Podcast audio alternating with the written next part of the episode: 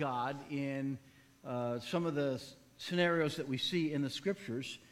And this is an amazing encounter here that we read about in Luke chapter 7 uh, when Jesus was invited to a dinner at the home of one of the Pharisees, starting with verse 36.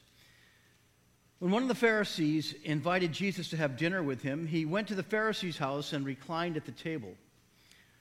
A woman in that town who had lived a sinful life learned that Jesus was eating at the Pharisee's house, so she came there with an alabaster jar of perfume. As she stood behind him at his feet weeping, she began to wet his feet with her tears. Then she wiped them with her hair, kissed them, and poured perfume on them. When the Pharisee who had invited him saw this, he said to himself, If this man were a prophet, he would know who is touching him and what kind of woman she is that she is a sinner. Jesus answered him, Simon, I have something to tell you. Tell me, teacher, he said. Two people owed money to a certain money lender. One owed him 500 denarii, the other, and the other 50. Neither of them had the money to pay him back, so he forgave the debts of both. Now, which of them will love him more? Simon replied, I suppose the one who had the bigger debt forgiven. You have judged correctly, Jesus said. Then he turned toward the woman and said to Simon, Do you see this woman? I came into your house. You did not give me any water for my feet, but she wet my feet with her tears and wiped them with her hair. You did not give me a kiss, but this woman, from the time I entered, has not stopped kissing my feet.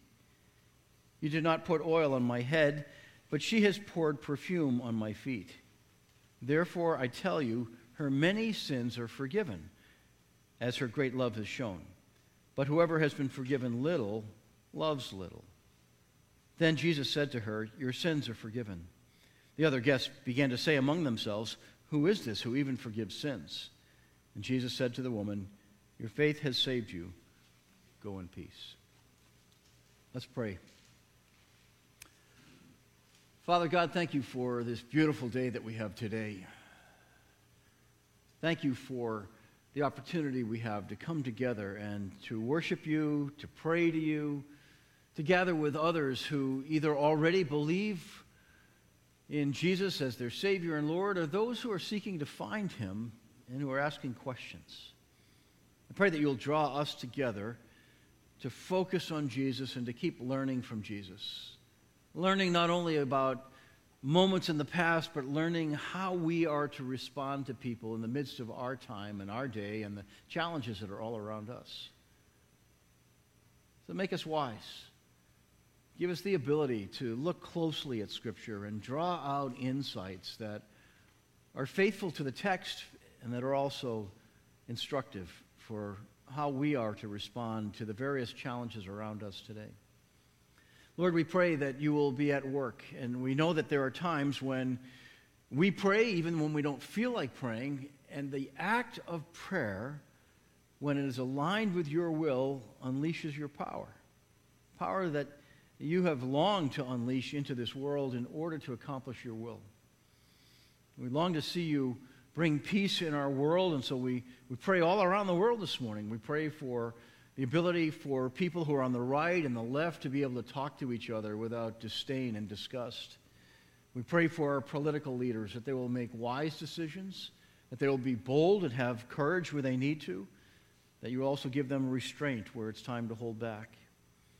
We pray for uh, the world around us where the, there's great strife in, in Ukraine, and we pray that there would be an end, a cessation of that particular kind of destruction and an ability to, to make sense of, of the chaos that's going on in that part of the world.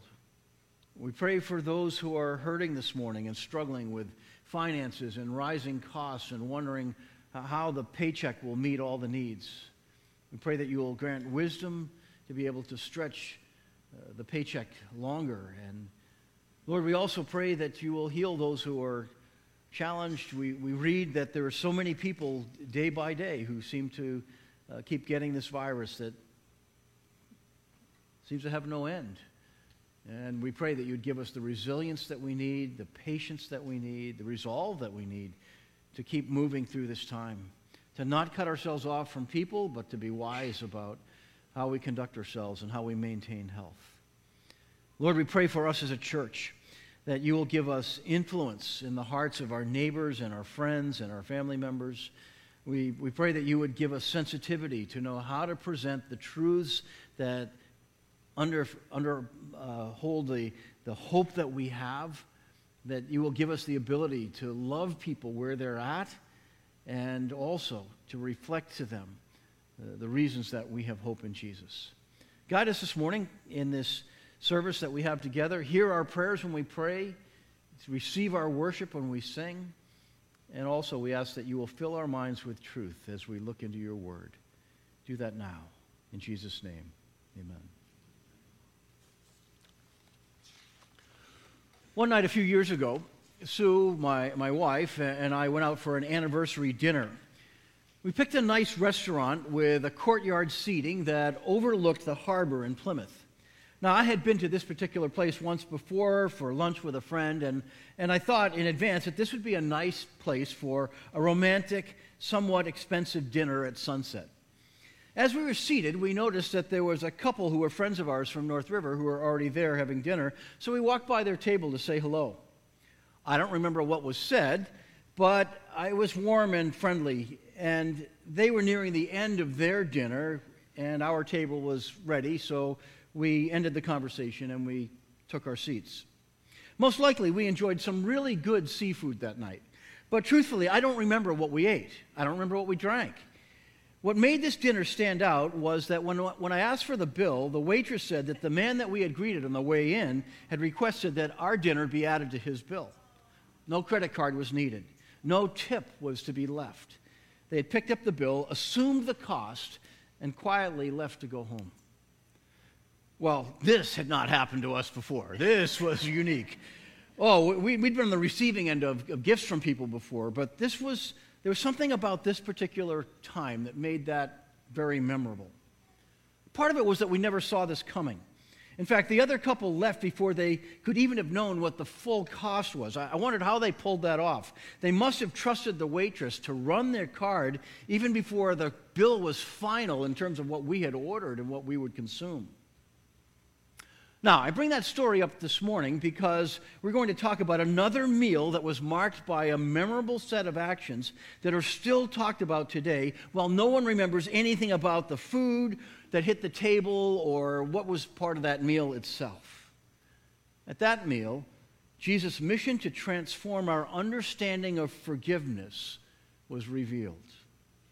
Our topic this morning is forgiving like Jesus.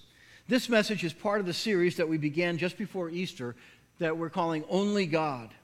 In this series, we're looking at events that can, can only be explained or understood through the direct intervention of God into human affairs.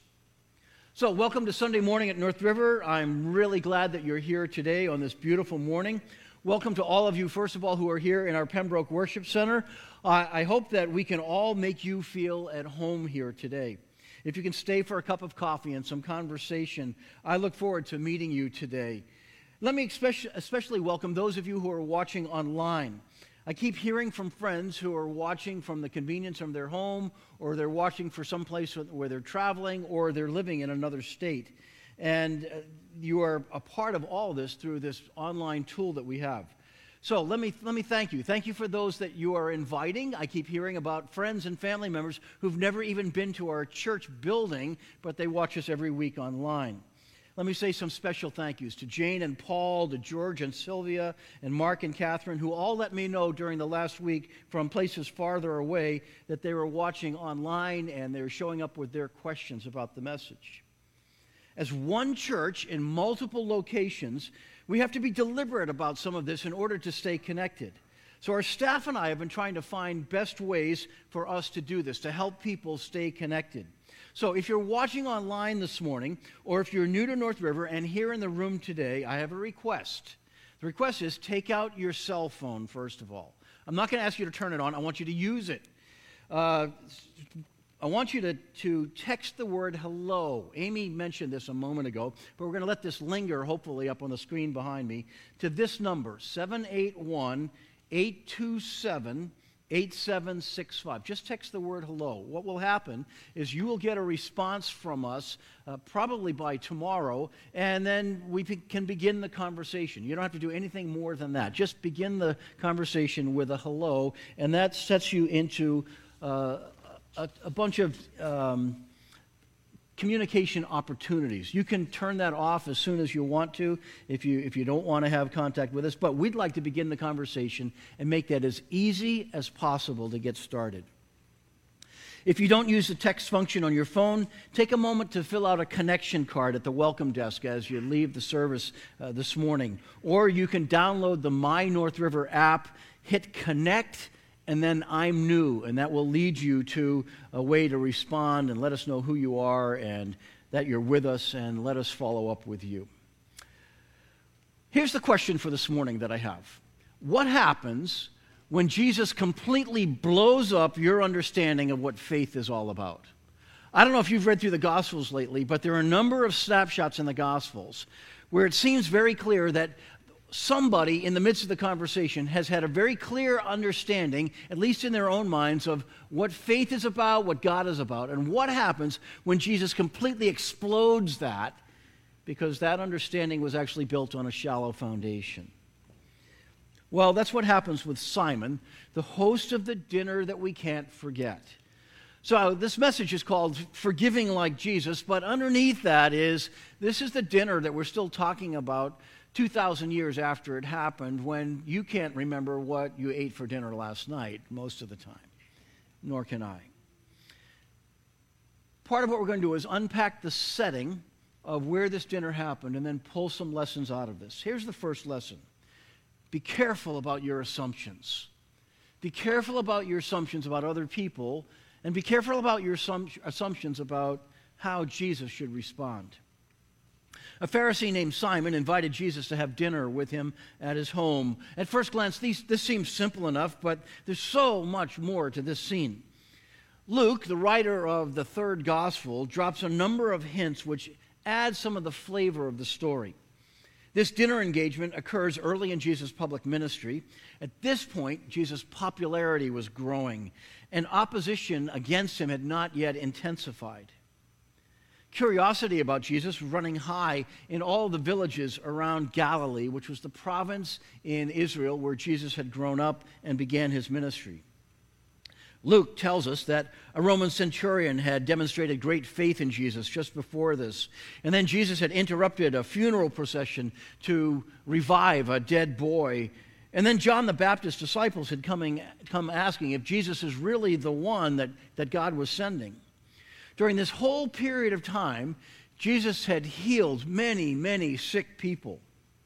And now, this religious leader, a Pharisee, had invited Jesus over to his home for dinner.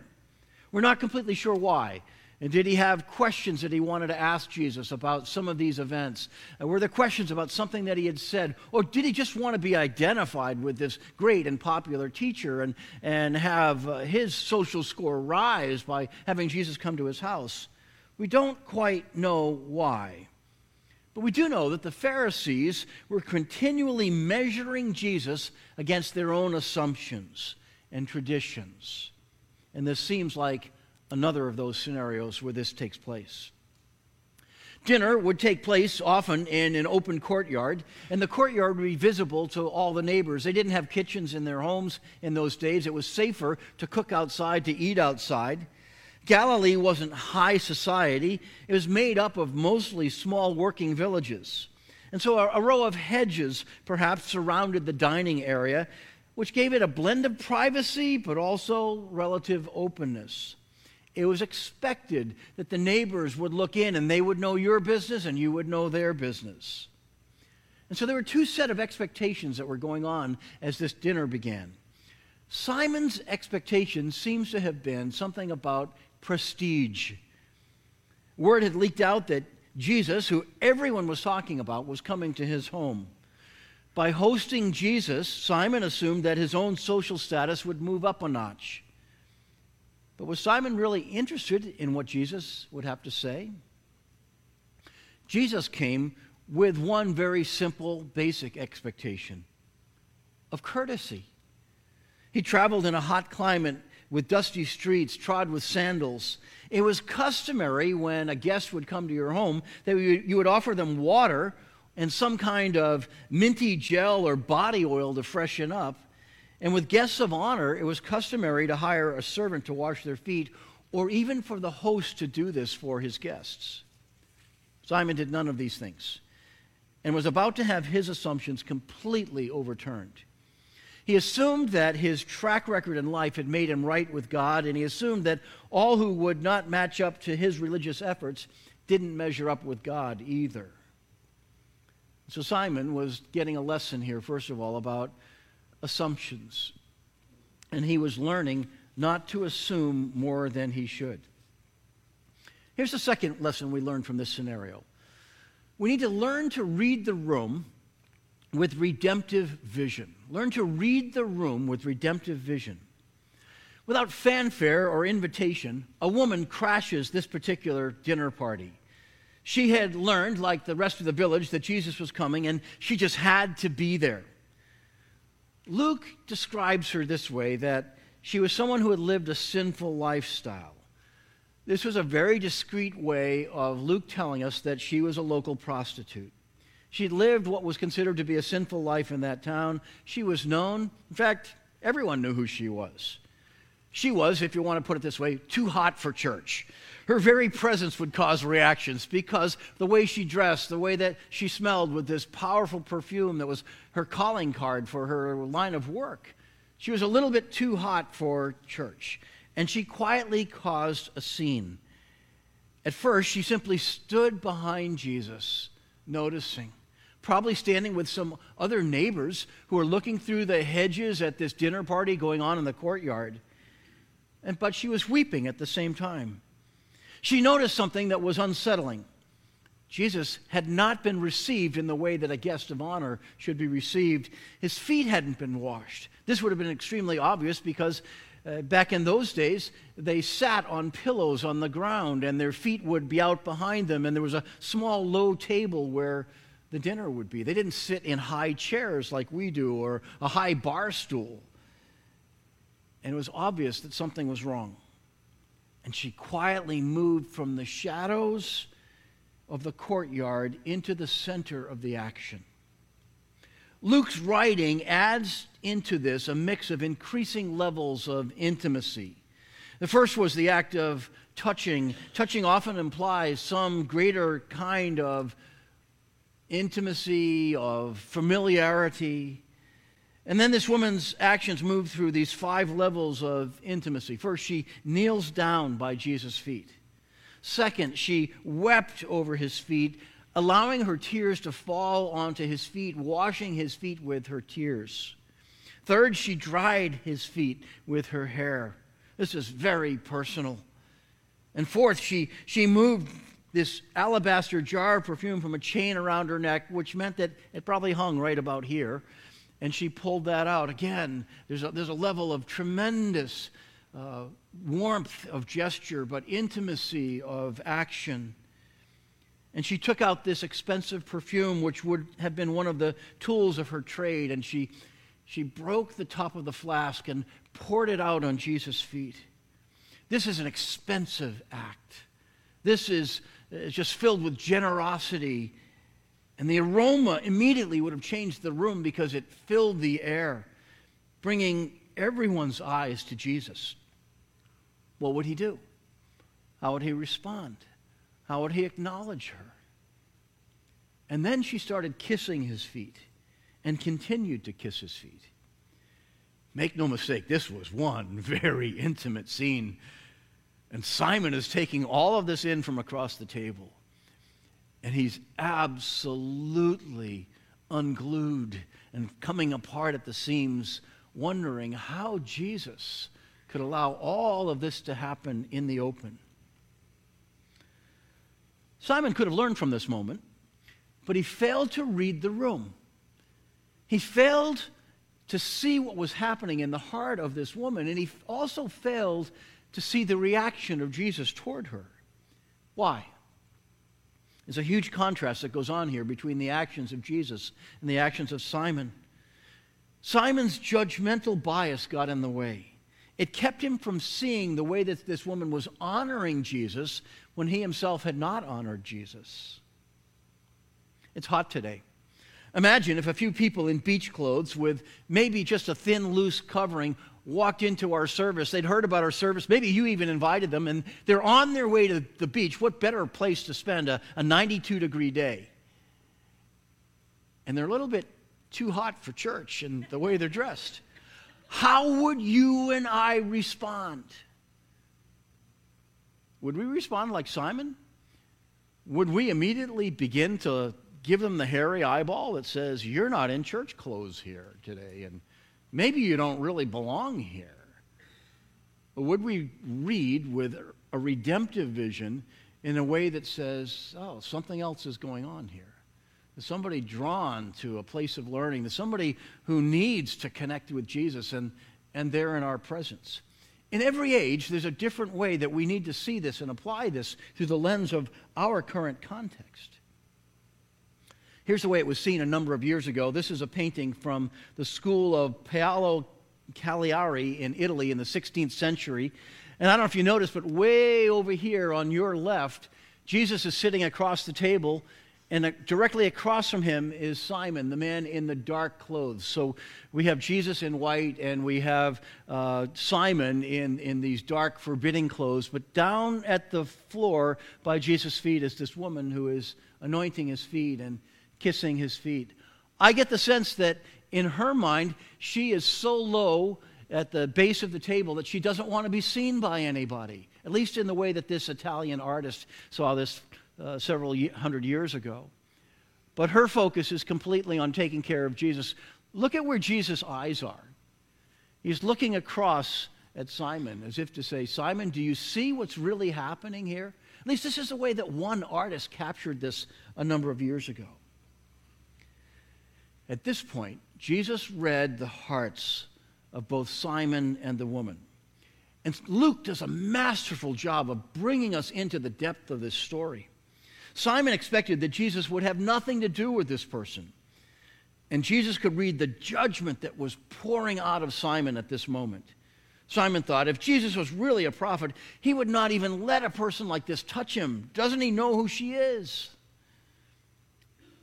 Pharisees wouldn't even look at a woman on the street who was not part of their own family. And in that moment, he judged and measured Jesus according to his own traditions. And Jesus also read the heart of this woman who's never named. We, we don't know that she ever shows up again in Scripture, but she's still there kissing his feet. He saw that she fully recognized who he was, that he was the Messiah, the Savior. He saw, heard, and felt her contrition, which is one of the features of worship. And the scene reveals how ready Jesus was to forgive, while Simon was ready to judge. Jesus didn't expect transformation before conversion. He was allowing this moment to happen and knowing that God would take care of all of the other changes that would need to happen down the road. Sometimes this is the mistake that conservative Christians can often make people who've been part of every church background I've been a part of in my life. We can expect all of the trappings of transformation to have happened before people are welcomed into the presence. And we've got to turn that around if we're going to meet a mixed and, and confused world. Eh, the, tr- the truth is that our culture is not much different from what we were seeing in Jesus' day. If Simon had read the room with redemptive vision, he would have been deeply moved by what was going on rather than offended. Here's the big idea for this morning. When we understand Jesus' redemptive mission, we are filled with gratitude. And those who don't, that is, those who don't understand, are not. Here's the third uh, lesson that we learn get ready for a teachable moment every time Jesus is in the room. The truth is, we are so capable of getting things wrong and not seeing with his kind of vision. And Jesus was the master at seizing an opportunity to create lasting impact. This became a teachable moment. He healed in a synagogue on the Sabbath to reveal that he's the Lord of the Sabbath. During Passover season, when people were remembering how God used Moses to provide manna, remember the manna, the bread from heaven, in the desert? Jesus then fed 5,000 people with a few small loaves of bread. He changed water into wine at a wedding. He rode a donkey into Jerusalem just days before going to the cross. And here's another teachable moment. So Jesus tells Simon, Simon, I have a story for you. And he tells this parable of two debtors. It's a simple story with four features designed for impact. The first feature was there's a gap in the amount that was owed by these two debtors. One owed about a year and a half salary or income, and the other owed about two months' salary. The second feature is that neither person could pay the money lender back. The third move, or the third feature of the story, is that both debts are immediately canceled by the money lender. This is really what happens with forgiveness. A debt is canceled, and the lender assumes the debt himself. It costs the one who forgives. And then in the fourth feature, Jesus asks a question. He says, Which one will love him more? I think Simon the Pharisee wanted to withdraw his invitation right there. He had to feel like he was completely exposed and on the spot. Simon was trapped. He, he knew by human nature that the person who had the largest debt forgiven would be more grateful and would love more. People who fully understand their debt to someone else and knowing that it is canceled and forgiven are naturally grateful. Tim Keller puts it this way God's grace and forgiveness, while free to the recipient, are always costly for the giver. From the earliest parts of the Bible, it was understood that God could not forgive without a sacrifice. No one who is seriously wronged can just forgive the perpetrator. But when you forgive, that means you absorb the loss and the debt. You bear it yourself. And then he ends that thought with this All forgiveness, then, is costly. We forget that sometimes. We forget the cost that Jesus bears in forgiving. When we understand Jesus' redemption and his redemptive mission, we become filled with gratitude. But those who don't understand are not. And then here's the fourth wave of this particular scene. The redemptive nature of Jesus reveals his authority to forgive sins. Let me read a, a section of this part of the story. Jesus, in verse 44, turns toward the woman and says to Simon, Do you see this woman? He begins to, to make a statement in comparison. He says, I came into your house. You did not give me any water for my feet, but she wet my feet with her tears and wiped them with her hair. You did not give me a kiss, but this woman from the time I entered has not stopped kissing my feet. You did not put oil on my head, but she has poured perfume on my feet. And then here's what I want you to see. He says, Therefore I tell you, her many sins are forgiven, as her great love has shown. But whoever has been forgiven little loves little. Then Jesus said to her, Your sins are forgiven. The other guests began to say among themselves, Who is this who even forgives sins? And Jesus said to the woman, Your faith has saved you. Go in peace. Look at the closing dialogue here between Jesus and Simon. This is a very personal conversation that Jesus has with Simon. Even in his rebuke, I believe Jesus was being redemptive to the core. Jesus had come to pay the cost for redeeming broken people from the trap of their sinfulness. The weeping woman had understood what Simon was too blind to see. The point was that Simon was so busy measuring Jesus and the weeping woman by his own standards that he failed to see that God's Redeemer had come into his own home, hopefully to, to bring redemption there too. The woman's acts of love reveal that she embraced Jesus as the one who redeems us from our sin. And so Jesus speaks to her in the language of redemption. He says, Your sins are forgiven. Oh, wouldn't it be awesome to hear Jesus say that personally to any one of us? We, we know the stuff we carry. We know the stuff that causes shame that's way in the background. We know the stuff that we've wrestled with this week. Wouldn't it be awesome to walk into church and have Jesus show up and just say, Your sins are forgiven? And this woman hears those words. And she walks away free. Simon's lack of love revealed that he didn't see Jesus as the Redeemer or himself as one who needed to be redeemed. That's probably the greater problem. The guests begin to murmur. They're more of Simon's mindset. Who is this who even forgives sins? Up to this point, Simon and perhaps his friends and perhaps his neighbors assumed that they didn't need forgiveness. Jesus came to a world that often assumes that people don't need a redeemer when they really do. That's our world. This is what happens when we dilute the gospel and assume that God grades on a curve and the sinners are all the people who are below where we are. As long as we're above the curve, we're okay. That dangerous assumption is that we're okay on our own. And Jesus was letting Simon know that his assumption was an act of false judgment. He had misperceived what was going on with the woman who crashed the dinner party, and he had misperceived the condition of his own soul. Luke never tells us how the dinner party broke up. But I hope that this was Simon the Pharisee's come to Jesus moment. Simon was the borrower in the story who loved little. He needed to learn from the response of the heavily perfumed prostitute.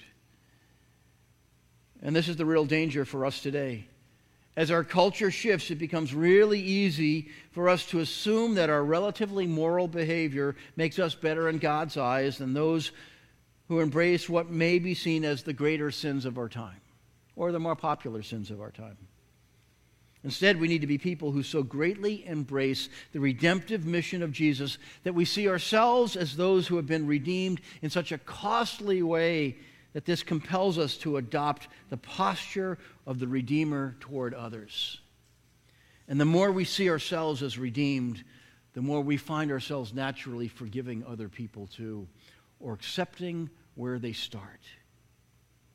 When we understand Jesus' redemptive mission, we are filled with gratitude as opposed to judgment.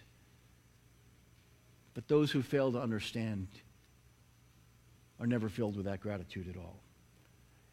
This story is a warning and an invitation all at the same time. So I have some concluding questions here. The first is Have you assumed that you're morally okay on your own? If so, you're in the same spot that Simon has been in, and this becomes a wake up call. My second question is As Jesus reveals your sin in life, will you allow him to fill you with deep gratitude, knowing that he forgives our sins as often as we turn toward? We ought to be people who are marked by great gratitude because we live in a very sinful age. Third question is if you struggle with this particular story and this particular parable that Jesus told, will you allow Jesus to shift you from a judgmental posture toward a more redemptive one? He wants to move us from being judgmental to being redemptive, where we see people, rather than being locked and trapped in their sins, as being people who are ready for Jesus to break through. I wonder if you would um, pray with me as we wrap this up this morning. I, I wrote a prayer that I put in the notes that you have, and it's going to pop up, pop up behind us. But it's asking God to apply these thoughts from this contrast that we've looked at to our lives. Let's do this together. Lord, fill us with a clear assessment of our own self deception, with the deepest forms of gratitude for your redemptive grace, and lead us to a posture that forgives like Jesus. Amen. And God, I ask that as we go out into our world in this week, that you'll help us to apply these lessons. Give us redemptive eyes through which to look at the world and an understanding of your mission and your gospel that empowers us to extend your grace outward. In Jesus' name.